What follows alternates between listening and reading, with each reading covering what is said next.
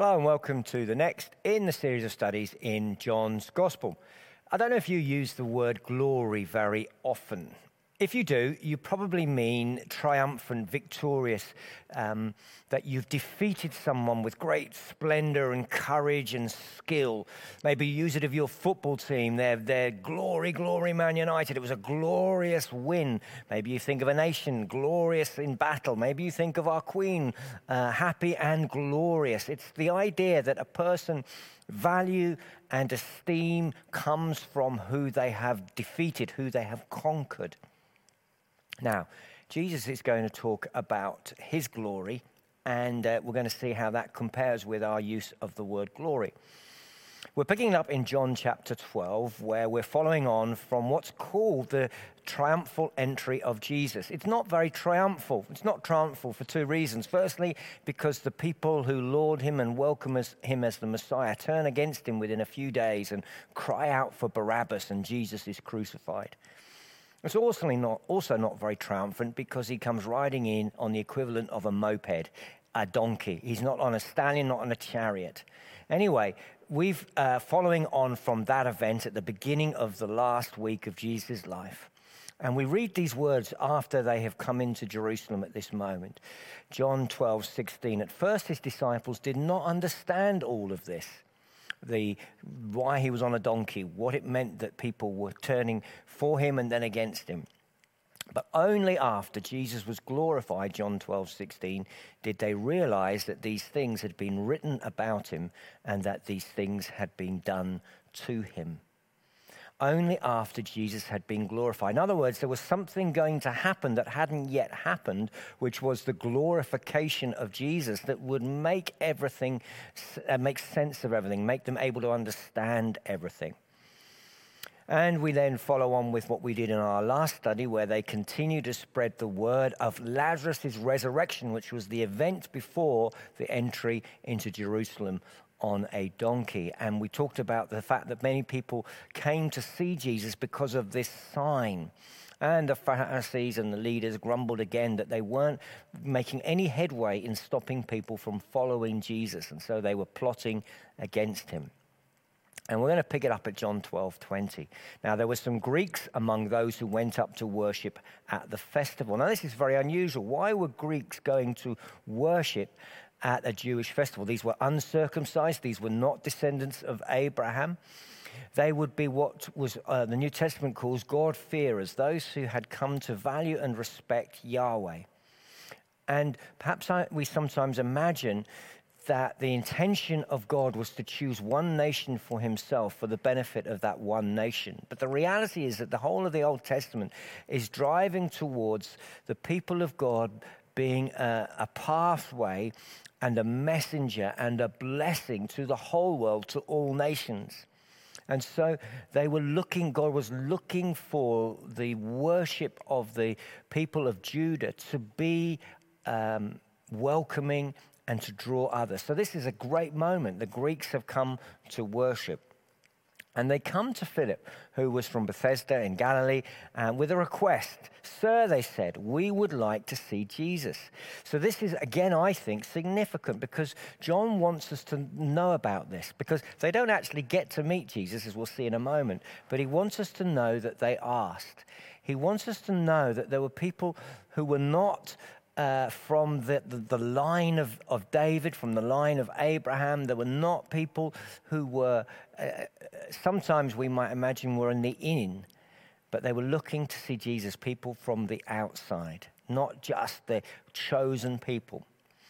And that helps us to understand that, of course, in the New Testament and in the Old Testament, chosenness was always about a role, never about salvation. God chooses people to do things. He chooses the 12, He chooses a nation to be a blessing to the other nations. It's not, uh, when the Bible uses the word choice, it's not uh, normally or, or at all about salvation. It's about a role, a job, a task. God has chosen us for different things. Anyway, these people, the Greeks, want to meet Jesus. So Philip went to tell Andrew, and Andrew and Philip in turn told Jesus. So there's some guys from the outside who want to meet Jesus. And Jesus replies in a strange way. He says, The hour has come for the Son of Man to be glorified. Son of Man is the way he often referred to himself, meaning he was a man. Son of means of that species. And he's the human being, just as Son of God means he's the God. Jesus says, The hour has come for the Son of Man to be glorified. The wonder, the majesty, the awe of Jesus, the splendor, the, the, the, the rightly um, impressive reputation of Jesus is to be revealed to others. And he's saying, now is the time. So, what was going to glorify Jesus? What was going to make everybody go, How fantastic and incredible is Jesus? What was going to take everybody's breath away and go, oh, Jesus? What was it that was going to cause people to kneel before him and worship him? And why does he say the hour has come now? Well, let's look at that first question, uh, that last question first. Jesus was drawing uh, himself a followers from outside. I think there's a significance between John telling us that the Greeks want to see Jesus and Jesus saying, now is the time. So I think there is an element of him saying, right, now the word from, uh, of life. Remember, John's gospel is begun by Jesus calling himself the Word. In the beginning was the Word. That word is now going out to all nations, and that's important. And therefore, perhaps the disciples were ready to take it on. They were ready now to, they had three years with Jesus, and they were ready to teach the world. They were ready to go out to the nations. And I may be overcooking this, but I think there is a symbolism in the Greeks want to know Jesus, and Jesus says, okay, we're ready. Let's push the final button. Let's go for it. We're ready to go. The disciples were ready to take the message of Jesus out of Jerusalem to the ends of the earth, to Samaria and everywhere. So, what was going to glorify Jesus? What great battle was he going to win? What incredible, uh, powerful display of his glory were they to see? Well, the next verse gives us a strange uh, idea. Jesus continues, Very truly, I tell you, unless a kernel of wheat falls to the ground and dies, it remains only a single seed. But if it dies, it produces many seeds. It is the death and resurrection, the seed dying and the seed producing life. That is the glorifying of Jesus. So I want to dig down into that a little deeper and suggest uh, some things. The glory of Jesus is firstly that he conquers death. He dies as a seed, but out of the seed comes a new plant, a new life. And so Jesus is pointing to his resurrection as well as his death. But it's important to hold the two together. It's not that the resurrection is the glorification of Jesus, nor is it that the cross is the glorification. It is the death and resurrection. And I think it's important to hold those two things together. His glory is the conquering of death, not of specific enemies. It's not the conquering of Rome. It's not the conquering of sinners. It's not the driving out of uh, those who are greedy or corrupt or immoral or ungodly. The conquering is the conquering of death. His glory is that death could not hold him. His glory is that he rose from the dead. But it's more than that. His glory is that salvation is won. His death produces something, it produces many seeds. It is producing something in other people.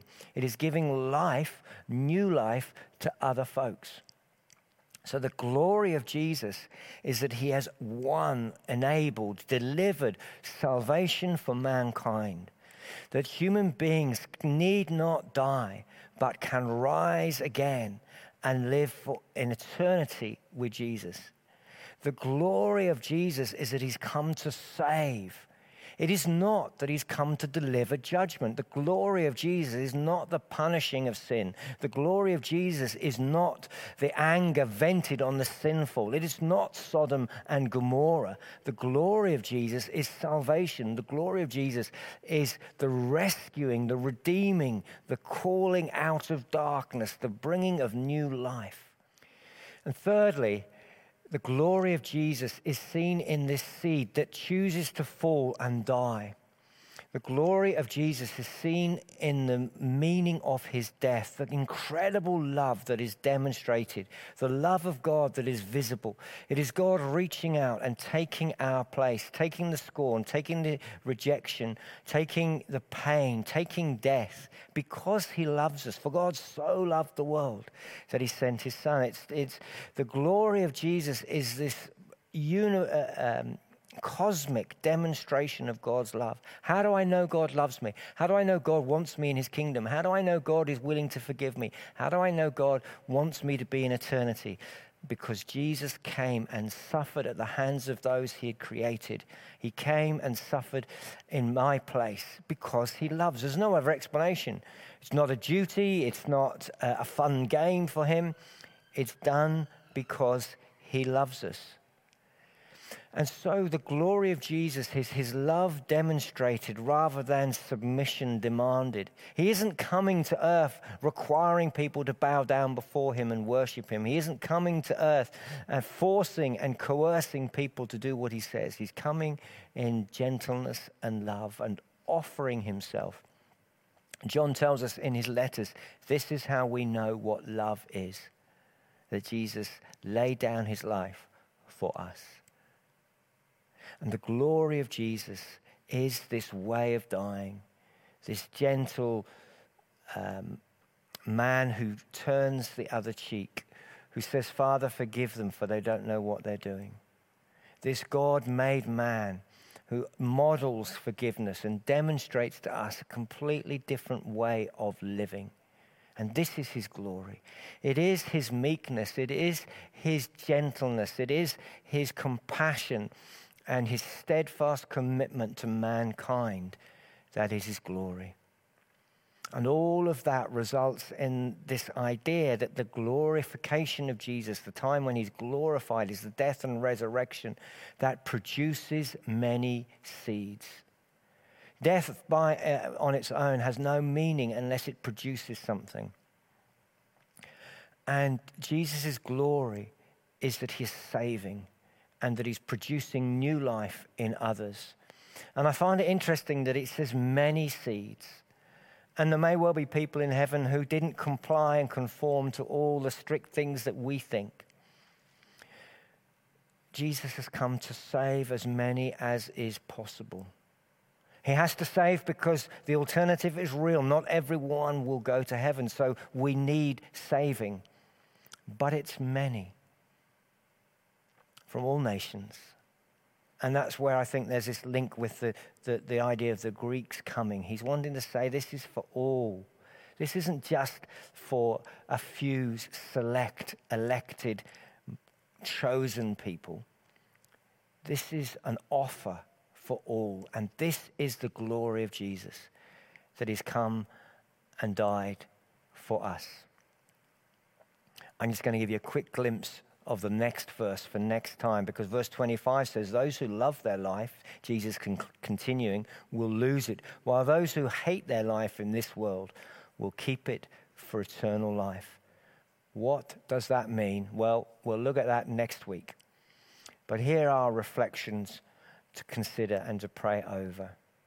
What aspect of Jesus' glory is most meaningful, meaningful for us at this time? Is it death conquered? Is it salvation won? Is it sacrificial love demonstrated? Is it forgiveness and humility modeled? What is it that we go, wow, Jesus, you take my breath away? That is awe inspiring. And how might we give thanks in these moments? Let's pray together. Lord, we thank you that your glory is not the defeat of others your glory is your sacrifice, your salvation, your redemption, your cleansing, your offer of new life.